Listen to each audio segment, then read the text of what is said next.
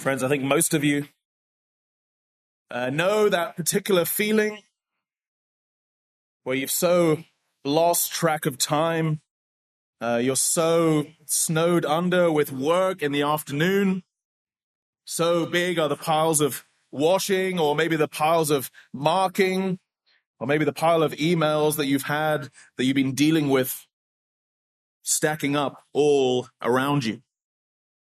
On the good days and on the bad days, it's such a relief to have someone knock on your door near the end of the day and say, Are you nearly ready to go? You've made it through another day. You've made it. You've been so busy, so stressed that that 5 p.m. or 6 p.m. or whenever you finish your shift has come around. You didn't even realize what a relief that is. You remember that this is not your whole life, that you're going to see those kids again tomorrow, or maybe you're going to see those interns again tomorrow, or you're going to see those emails. They can all wait until tomorrow. Your gaze comes up from your desk. You begin to look ahead to your evening or uh, to your weekend. All those things hold so much promise. And that makes everything, that makes uh, all the endurance that you've done all day seem easier. I think that's just that feeling of relief is a little bit of what we're going to see here in our passage today. As the apostle Paul, uh, really, I think we're just going to see him reaching out to the to this uh, church in of the Thessalonians and really just lift their chin, lift their gaze, and point them to the risen Christ and the hope that they have in Him, as they look forward uh, to an eternity with him because of their faith in Christ alone. Turn with me uh, there to Second Thessalonians. Uh, if you've got a Bible, if not, we've got some at the back. You're very welcome to use those. If you don't have a Bible, please just take that home with you. Let's uh, read. Uh, I'm going to read for us Second Thessalonians, and I'm, we're just going to go through chapter one today. Let me read that for us. It says, Paul, Silvanus, and Timothy uh, to the church of the Thessalonians in God our Father and the Lord Jesus Christ. Grace to you and peace from God our Father and the Lord Jesus Christ. We ought always to give thanks to God for you, brothers, as is right, because your faith is growing abundantly, and the love of every one of you for one another is increasing. Therefore, we ourselves boast about you in the churches of God for your steadfastness and faith in all your persecutions and in the afflictions that you are enduring. This is evidence of the righteous judgment of God, that you may be considered worthy of the kingdom of God for which you are also suffering.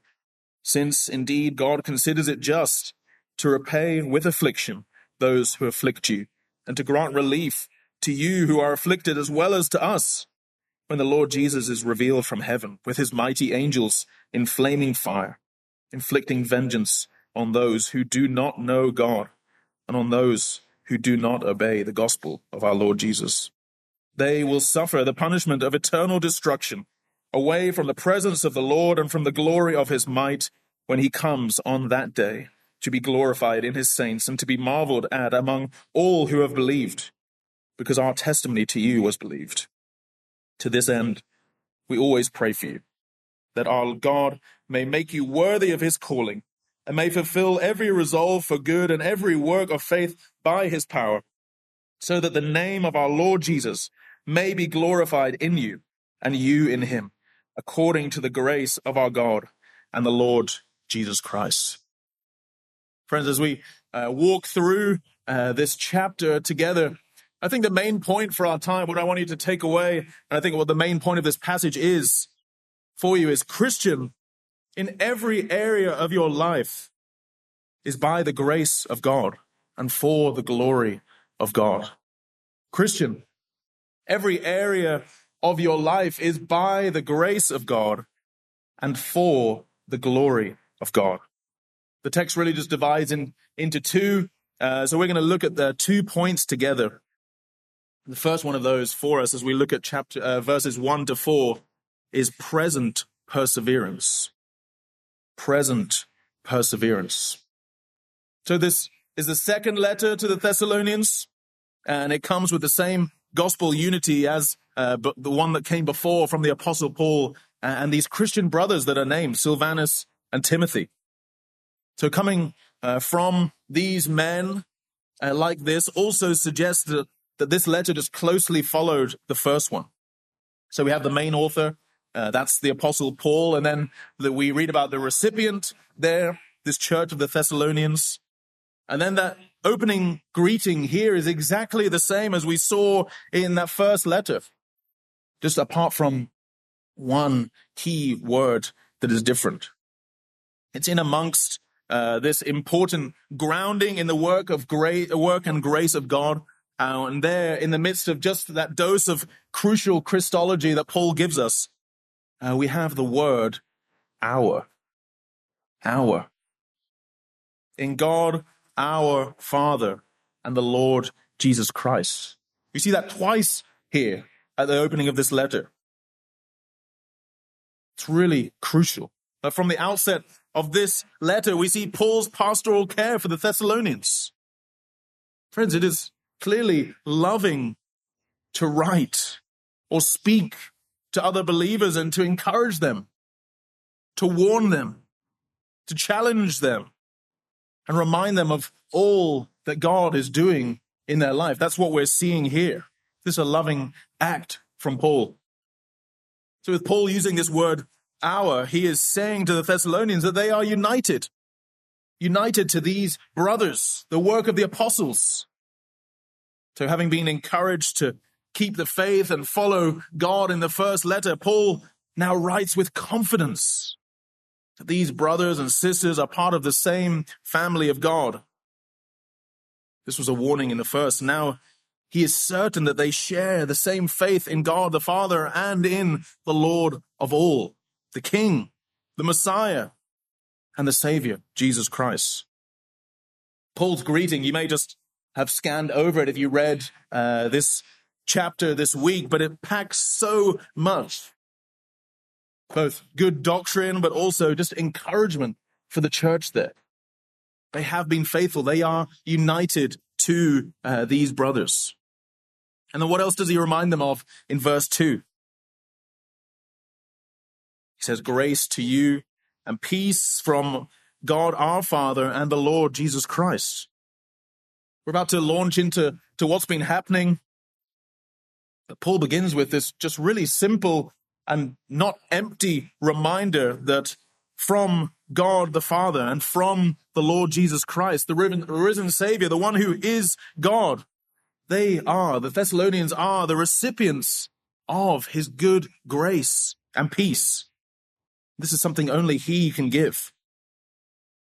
Think what a, a salve this would have been uh, to those that were hurting.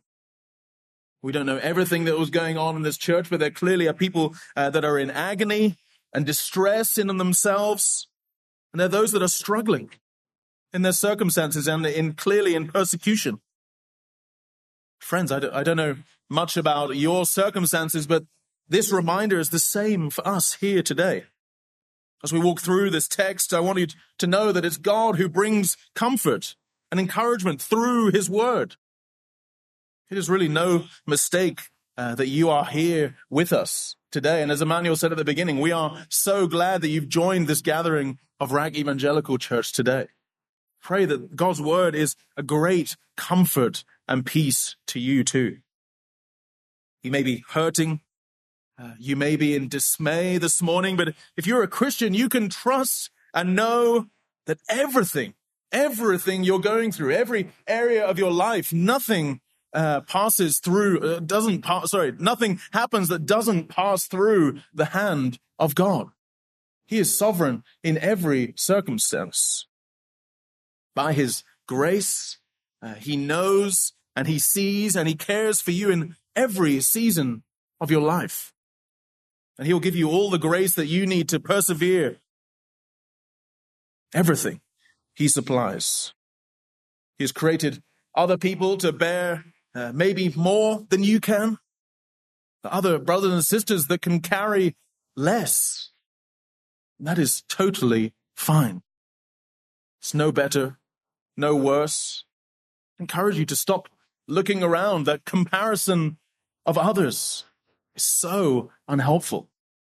God has created you and God is with you. You can take comfort in that, that he will supply all that you need.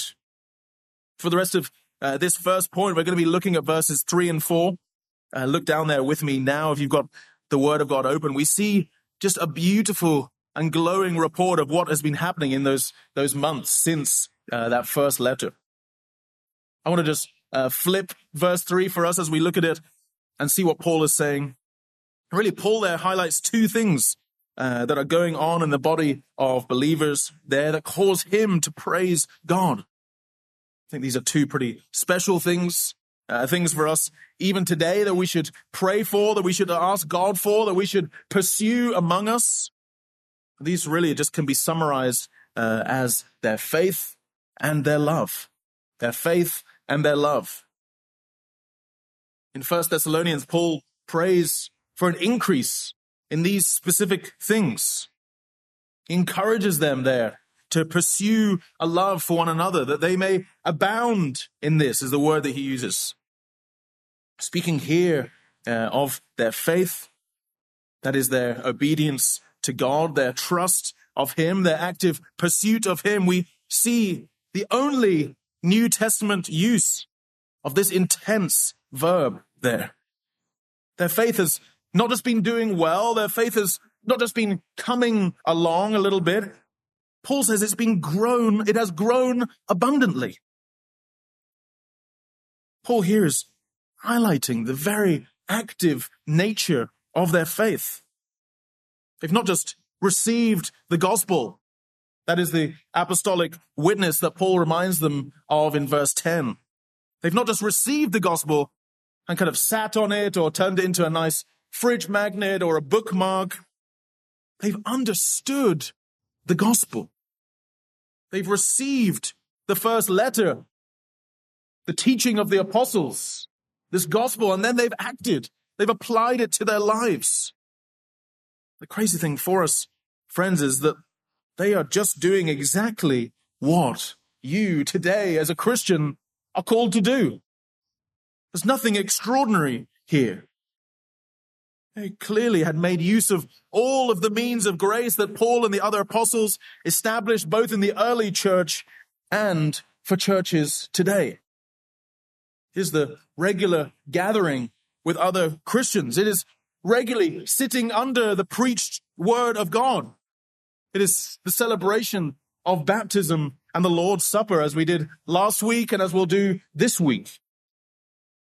It is regularly praying both in private and with other people, with other believers. It is uh, seeking uh, to honor God in area, every area of our lives. And it is regularly brushing off the dust from your Bible and opening it and studying it, again in private, but also with other believers. This is why Paul will conclude the chapter the way he does in prayer, again, encouraging them to not stop. We never reach a certain point of faith. He's encouraging them, praying for them, earnestly calling them to, to keep pursuing the Lord, to continue growing, to not stop, but to carry on. And friends, it's the same for us. Elsewhere, Paul calls Timothy to be steadfast in these things, to be resolute. We see that the Thessalonian church, again, just commended for how they have grown abundantly. What a joy would have been when this letter arrived from Corinth and it was read out to the church there. What an encouragement this would have been. May I ask you, friend, can the same be said for you? Are you growing in your faith? And if not, why not? Are you growing in your faith? Perhaps you're not here regularly. I know some of you have jobs that makes it difficult to be here every week, of course. Totally understand that. Perhaps, but perhaps you only come here when you don't have any other plans. There are certainly those of us here who don't make this gathering priority. Schedule uh, other things uh, during this time. We do other things uh, on a Sunday. Friends, this here, God has provided this church here, this gathering here for your good.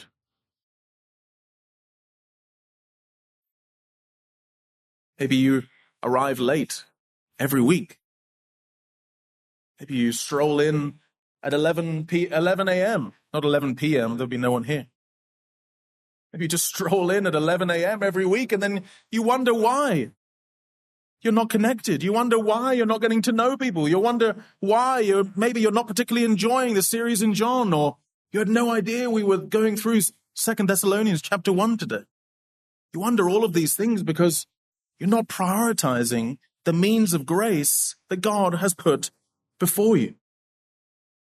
And know for others of us, perhaps you don't want to commit being part of a church, uh, attending regularly, people knowing I'm praying for my life. I mean, that just sounds a little bit too much. You'd rather be the, the last in and the first out. You don't want to talk about your faith. You don't want to talk about what's going on in your life. You don't want to be, let's be honest, you don't want to be accountable. Bible is clear for the Christian that to be known at a church and to regularly put yourself under these means of grace that God has clearly provided and told you about. And your friend messaged you about and reminded you about. We're here the same time every week this is all for your good. I also know that there are those of you here today that it took a lot for you to be here. Due to sickness, maybe sadness, maybe your situation. It was just a struggle to get out of the door. As Emmanuel said, as I said when I got up here, it is genuinely so encouraging that you are here. We are so glad that you're with us here this morning. We do pray. We have been praying. We prayed again this morning that the Lord would bless this time, that this is the best place that you can be here this morning. And it is no mistake that you're here with us. We're so glad you're here. Paul's desire for the Thessalonians here in this letter, our desire for you, God's desire for you this morning is to grow in your faith, to grow in your understanding and trust. The one who, the only one who brings comfort in the sadness. The one who knows your sickness. The one who is with you in your circumstances. And the only one who can bring you through those by his grace. Preach one of you here today. It is such an encouragement. And not only to me, because it'd be pretty awkward if it was just me and the interns here this morning, uh, but also to the person around you, person sitting beside you or behind you. It is such an encouragement that you are here. We do pray that the Lord uses this to strengthen your faith, that in the weeks and months, as you join with us, as you study the word, as you sit under these means of grace, that you look back and you see how you have grown as a Christian. If you are a Christian, this should be an active desire for you, something that you are praying and asking God for, something that you are praying and taking seriously yourself.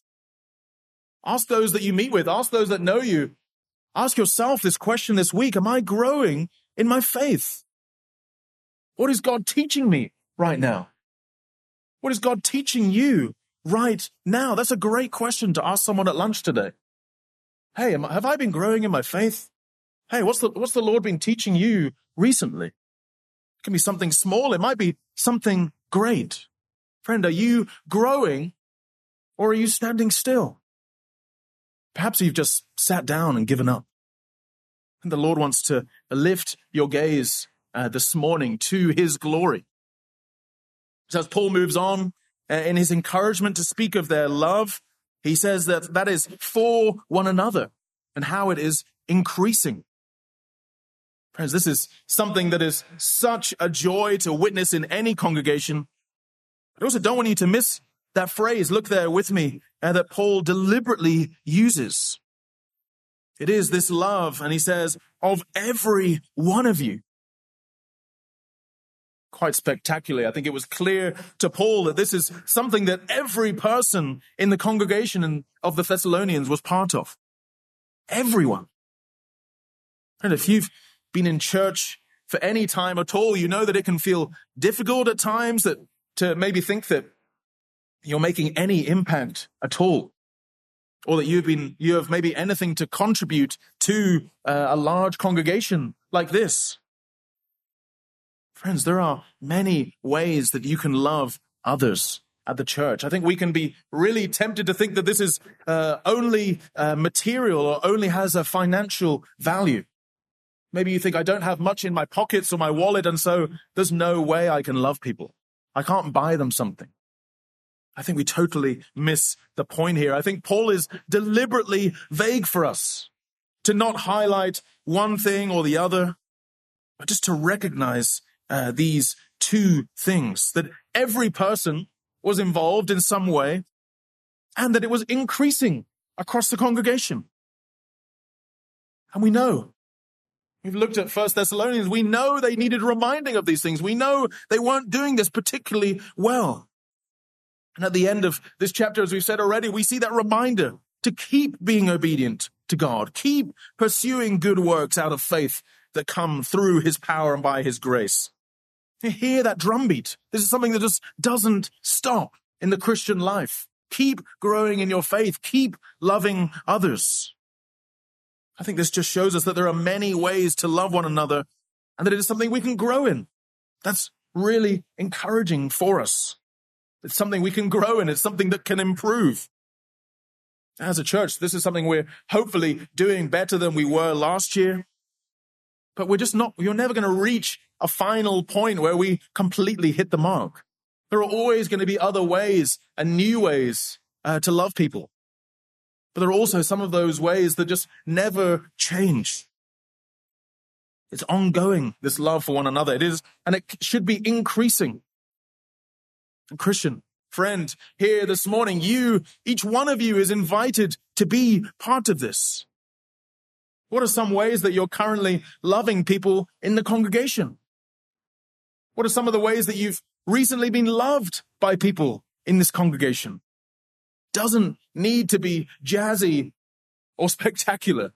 It is the ordinary. It is the, the everyday. One of the amazing ways we can love one another is by praying. Doesn't cost anything. You can do it anywhere. You can do it silently or out loud. You can tell the person or you can keep it a secret. We can be praying for one another. It's an amazing thing that the Lord hears our prayers. Brother told me recently, he said, Doug, I pray for you and your family every Tuesday. I can't tell you how encouraging that was. Was that really the most encouraging thing I might have heard this year? What a simple thing. What a faithful friend. How loving it's the most loving thing that brother can do for me is to pray for me and pray for my family every week. You might be struggling to think, well, I don't, I don't particularly know how to pray, or I don't even know how to, what people's needs are. And a great way to learn how to pray, a great way to hear and be encouraged by the prayers of others and to hear the needs of others is to come back to tonight's prayer service. It's there. The, the time is 5 p.m. It's next door in the chapel. Happens just once a month. It's one hour long. In many ways, it's the most intimate time of our months and our years together as a church. It's where we recently, we've had births and deaths announced there and prayed for, where job worries, job concerns, job celebrations been announced and prayed for personal encouragements given, and personal struggles shared. You don't have to be there. I can't make you be there. My hope is that as we grow in our faith, as we strive to love one another well, meetings like our Sunday evening prayer service will be full of us, eager to, to carry one another's burdens, easy, uh, eager, sorry, to, to hear and to pray for one another, eager to invite others into your mess. Friends, I would encourage you to be there. Something I think we don't tend to realize is that being vulnerable with others blesses both parties involved. The person sharing, but also the person hearing. When we invite others into our lives, we really, we break down that barrier that's between us, that stops others from knowing how to pray for us, how to care for us, but also stops them from knowing that we're not perfect. I know that this might be terrifying to some of you, that someone in this room might not think that you're perfect. You probably know by now that I'm not perfect. My wife knows it. My kids know it. Leroy, one of our church members, he lives with us. He definitely knows it. But when we invite others into our lives, friends, it's such an encouragement to them. I don't want you to be wallowing in your sin and your pain. And also, it's an encouragement to know that you're not alone in it.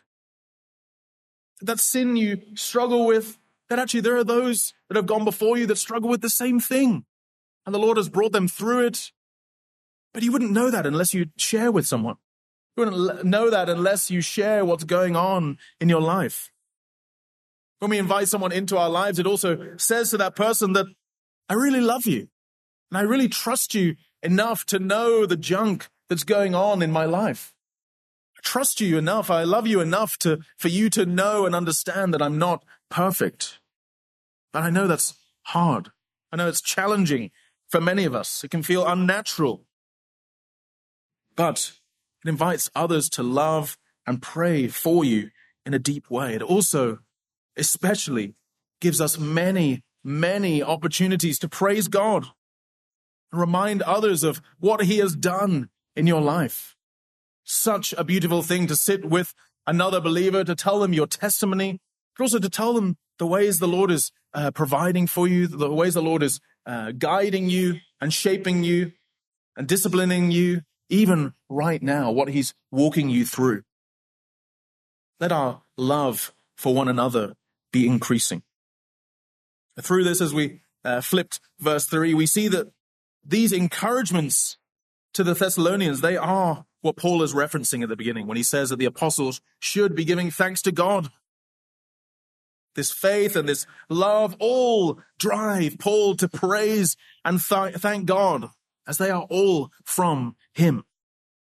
There is no other option in Paul's mind there. That's why he uses the word ought there. And the thought is finished with the phrase, as is right. From the very beginning, we see this reminder for the Christians that all of this, everything in your life is by the grace of God. Meaning it's his choice both to allow and then to empower these things that are being mentioned. This faith is growing with God's help. This congregation, the Thessalonians, is loving with God's help as they depend fully on Him. Then there is an increase in their faith. And then what flows from that faith is love for one another. I was hiking up a mountain a few years ago. Was the highest peak in England and Wales. It's not particularly high. That just sounds impressive. And it was really misty. Whole way up, there were just large chunks of time where my head was down. There was nothing to see in front of us. We really could have been anywhere in the world. And you're just putting one foot in front of the other. For the Thessalonians, I think we get a glimpse in these verses that stuff was clearly so bad in that city. Their life was so hard. They really had the, the same as me. They really had no idea how far they'd climbed up that mountain. They clearly had no idea of how much they'd grown. They had just been in all of their pain and suffering and affliction, just been head down, putting one foot in front of the other. Then Paul's letter arrives. It's like that first time, I think for me, when that, that mist cleared and I all of a sudden saw how close we were to the peak. Paul here is saying, guys, I know things are hard. You are really growing. Look how far you guys have come. Be encouraged. He's so pastoral here.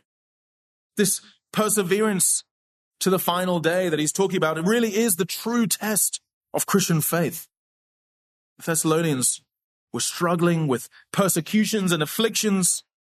I don't think these are separate things. They're both sides of the same coin here for Paul. It was really such a challenge to be a Christian in Thessalonica, that whether that's with their family, with their neighbors, with their, maybe their boss or even their non-Christian spouse. Many felt like they were just clinging on.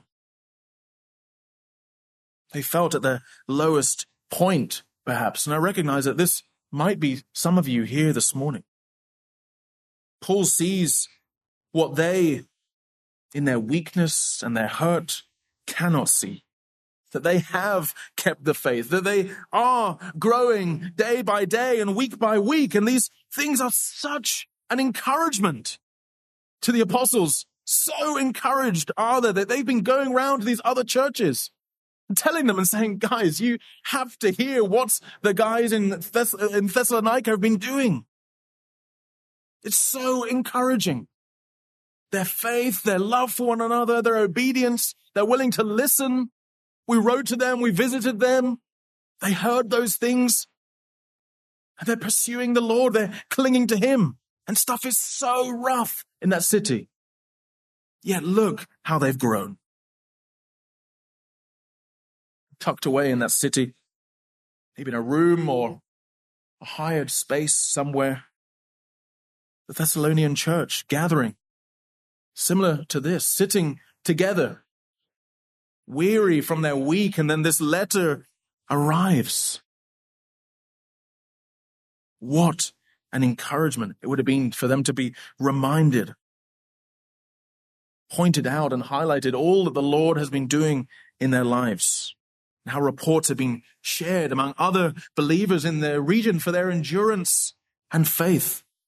Friends, make no mistake here. It is God himself that is doing this work, both in the Thessalonians and in your life. All of it by his grace that he has ordained every scenario that you are in. All of it for your good and that he will supply. He will supply all that you need. Working all of those things for your good and ultimately for his glory. We turn to our second point. Look at verses 5 to 12. The second point is coming comfort. Coming comfort. So having just encouraged the Thessalonians in the midst of their persecution and reminding them of all the Lord has done in the past and the present, uh, Paul then turns in verse 5 and begins to, to encourage them with what is to come. This all looks to the coming judgment of God. This is the return of Christ. Look at verse 5. Although it's a hard sentence to understand, do you think Paul's gaze uh, is shifting a little bit at this point? I think the this at the beginning of verse 5 relates to what Paul is about to say. The this at the beginning of verse 5 relates to what Paul is about to say. I think we have the linking words there of righteous then in verse 5 and the just in verse 6. I think pulls those two things together. And so Paul begins in verse 5 by slowly just lifting before them, presenting for them uh, a reminder about how God will deal with those that are persecuting them. And six, seven, verses six, seven, eight, and nine are the this that Paul is talking about. There was clearly also, uh, we can read between the lines, there's clear, clearly also a worry among the church. We can be tempted to think the same today. That if I'm struggling, or if something is particularly hard, then uh, God is punishing me, or God has abandoned me in some way. Paul again here just wanting to be super pastoral and encouraging uh, to these believers. The Bible is clear that God has chosen a people for himself, and Christ promised that his followers would experience suffering. They would experience persecution and tribulation in this world. But in John 16, he encourages the believer. He says, But take heart. I have overcome the world. Take heart, Christian, this morning. Christ's victory is sure. This is why uh, the persecution of the Thessalonians is also an evidence of the righteous judgment of God. These believers are already suffering for, whilst simultaneously being made worthy for, the kingdom of God. And this kingdom of God will be fully consummated at Christ's return. Jesus rules and he reigns presently through his people, that is right now. Uh, but we already know, we have already experienced the fact, and so many of us here know that if not all of us know that this does not mean that we as Christians will be free from suffering and pain in this life. So many of you know this firsthand, even this year. You may be experiencing this pain and this suffering and this persecution right now this week. Christian, take heart that Christ's victory is sure and that your place in glory with him is secure. The Thessalonians uh, here held up as a wonderful example. Paul says to be considered worthy of the kingdom. That means to persevere as a Christian. It is to, to grow in your faith to not stand still. It is to increase in your love for believers, as we've heard. Perhaps you've arrived this morning at rock bottom, just ready to throw in the towel. Take courage, friend. Paul here is really just, as I said, reaching out to each one of us this morning, holding the bottom of your chin and just wanting to lift your gaze, to take it away from your sin and your suffering and to turn your gaze, turning your chin to look at the cross of Christ. It is there. It is there that we see the conquering Christ. Friends, it is only, no matter what is going on in your life right now, it is only in Christ that our hope is found. Nothing else. Not in your job, not in a relationship, not in your bank balance. Friends, look to Christ. Fix your eyes upon Jesus. We're guaranteed here. We know he will return. With the judgment of God that is coming, there is a, a hope held out for us believers. Hope of an end to the suffering and a hope of his glory being fully revealed. What Paul is about to describe for us is something I think we understand. Verse 6 there, for simply saying that if there is a transgression, then there is a punishment. He's going to repay affliction those who afflict you. This is the idea of an eye for an eye and a tooth for a tooth. It's, we recognize this even in our own legal system. I did jury service a few years ago. And I was chosen as the foreman, which in the UK means I was the uh, the one that had to stand up and deliver uh, the verdict of the jury. And I think in that moment, the the words and the weight of those words was was so clear. As justice uh, was given, and this was a wild week of my life where I had to listen to and watch a lot of CCTV footage of two ladies fighting in a nightclub. It was a, a strange week. As I watched who pulled whose hair or who slapped who and had to decide because both ladies said the other one was wrong and the other one was right. We had to decide who was at fault. And as I gave the verdict, as I declared one lady to be guilty, and she clearly was. I can legally talk about it now. I couldn't a couple of years ago. How so serious was the crime? As I declared one lady to be guilty, in that moment, I was also saying to the other lady, you are completely free.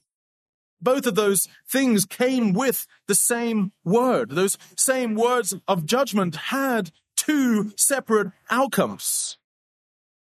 And far more seriously, far more seriously, it's the same here. And we see the judgment given of the Lord of the universe. These words given for the believer, what do these words bring? They bring comfort. Relief is the word that Paul uses there. Again, this encouragement for the Christian carries on throughout this whole letter. Relief to you. And Paul includes the phrase as well as to us, as well as to the apostles. Paul is linking the, the suffering of the Thessalonians again with uh, the apostles by using this word us. Our, the beginning, us, here. The apostles, they're the same as you. We've experienced the same thing. And our relief will come the same way. There is no skipping the line of glory simply because you're an apostle. The apostles also knew afflictions and will find relief on the day of Christ's return in exactly the same way. Friends, what is this judgment and how will it come? How about you? Do you need to be worried about that day? Well, I think it depends. The end of 7, 8, 9, and 10, the verses there tell us the judgment will begin with the revelation of Jesus Christ. That is the risen Christ. Paul tells us he will leave heaven with the heavenly hosts. He will bring his judgment. First Thessalonians, we looked at the noise and the might and the glory that will be displayed in Christ's descent. So Paul does not give that again here, but make no mistake. Throughout this whole letter, the divinity of Jesus Christ is clear. He is Lord. He is leaving heaven. He is bringing judgment. The judgment of God is the judgment of Jesus. The day of the Lord is the day of Jesus Christ's return. Verses 7 and 8 here, though, show us how the glory of God, his righteous judgment, both is both relief for his people and vengeance on those that through their rejection of God have chosen to afflict the saints. Friends, the, the righteous judgment of God is good news for the Christian and is a terrifying truth for those who do not know and who openly disobey God. Paul is drawing for us a crystal clear line. Make no mistake between those who obey God and those who reject him. This line, clearly marked out for us, should terrify those on the wrong side. There is no one neutral before God. Throughout the Old and the New Testaments, the judgment of God comes it's in flaming fire or blazing or burning. All speak of the fury and the destruction that comes to those that God pours out his just wrath by his fire. Here we also see the inclusion of that word vengeance And then we're given the reason for that vengeance. Vengeance just means the exact punishment that is given for a specific injury or wrong. The judgment of God here is shown to be precise. Shown to be careful, not just indiscriminate. Judgment and the God of the Bible is the same every day. God is shown to not be capricious or just given to just randomly changing his mind on a particular day. The word of God is clear. The word of God is true for us today.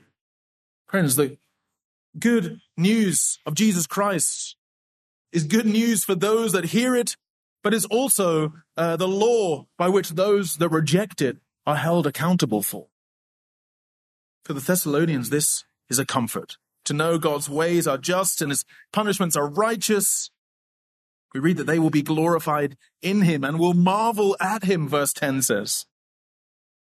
If we rightly uh, understand the gospel, that is the testimony of the apostles, as Paul says, that every man is born a sinner and has rejected God and has uh, done his own thing and made his own way in this world, seeking to reject God at every point.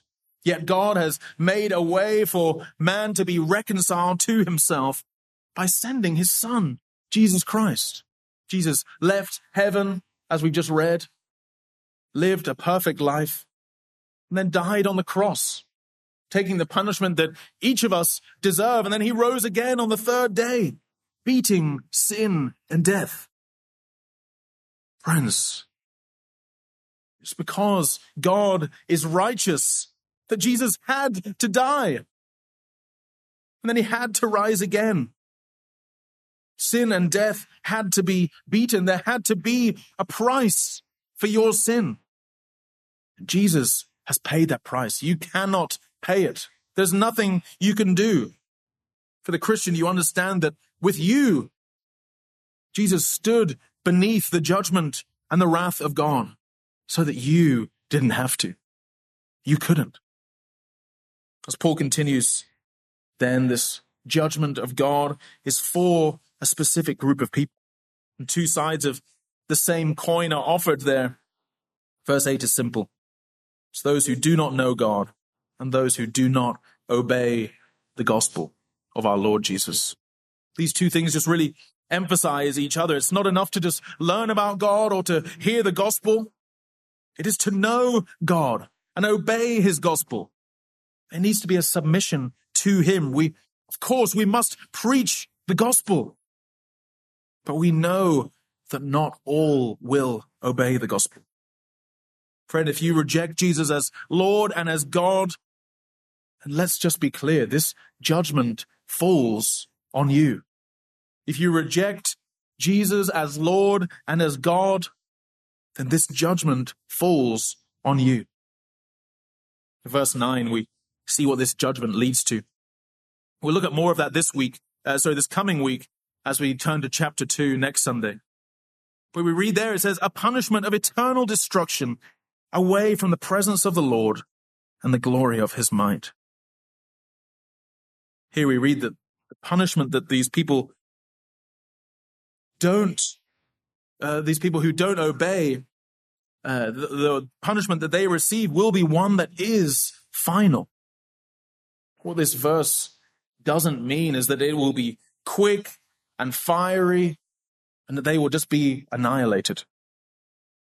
I think we'd kind of like that think that would be almost a little bit easier for us to deal with it if it was just uh, quick and simple.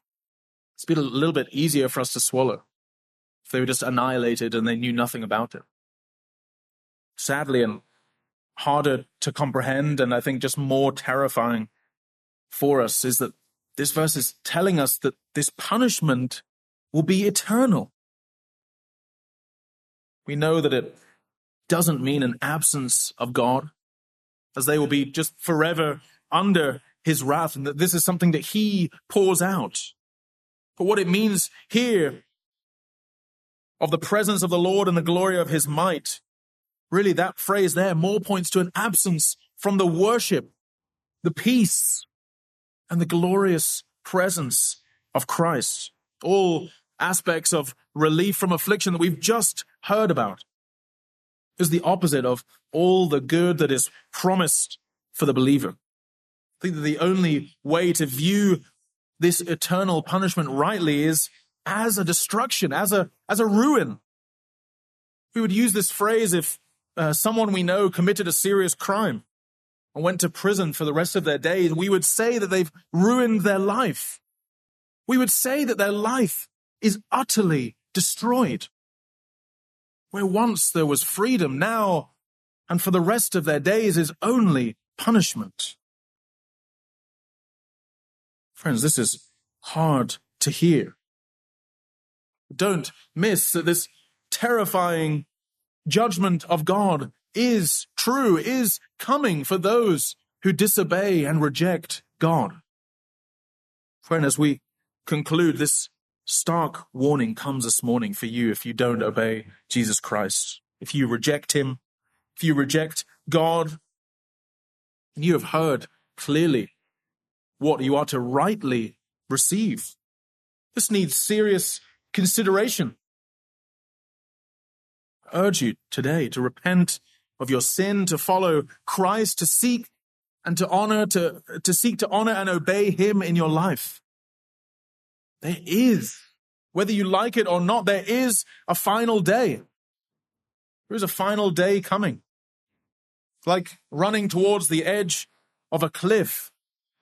You are running head on towards that cliff. We are urging you to turn back. Please turn in the opposite direction. Turn towards the cross of Christ. We've already mentioned much of what Paul reiterates there in verses 11 and 12. He promises there to always be in prayer for the Thessalonians. And it's there again that we see the correct response, the ongoing response for the Christian when they consider Christ's coming and the hope that brings. As we grow in our faith, and faithful good work should flow from this obedience. Friends, all of your life is for the glory of God, and everything in your life comes to you by the grace of God. Through all of this, God has promised that He is preparing His people for an eternity with Him. And during this life, all that you do, all that you experience points to His righteous judgment. Friends, your life is a walking testimony of God's goodness. Cling to Him, brothers and sisters. Remember His gospel. Know that He will guard you and keep you on that marvelous day of His deliverance.